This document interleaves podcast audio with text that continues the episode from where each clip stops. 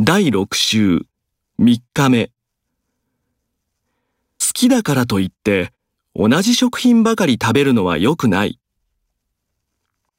日本に住んでいるからといって日本語が喋れるようにはならない。手続きしてからでないと図書館の本は借りられない。親の許可をもらってからでなければ申し込めない。私は2017年から2019年にかけてロンドンに住んでいました。この駅からあそこの通りにかけて再開発されるそうです。足の速さにかけては彼は街で一番だ。歌のうまさにかけては彼に勝てる人はいない。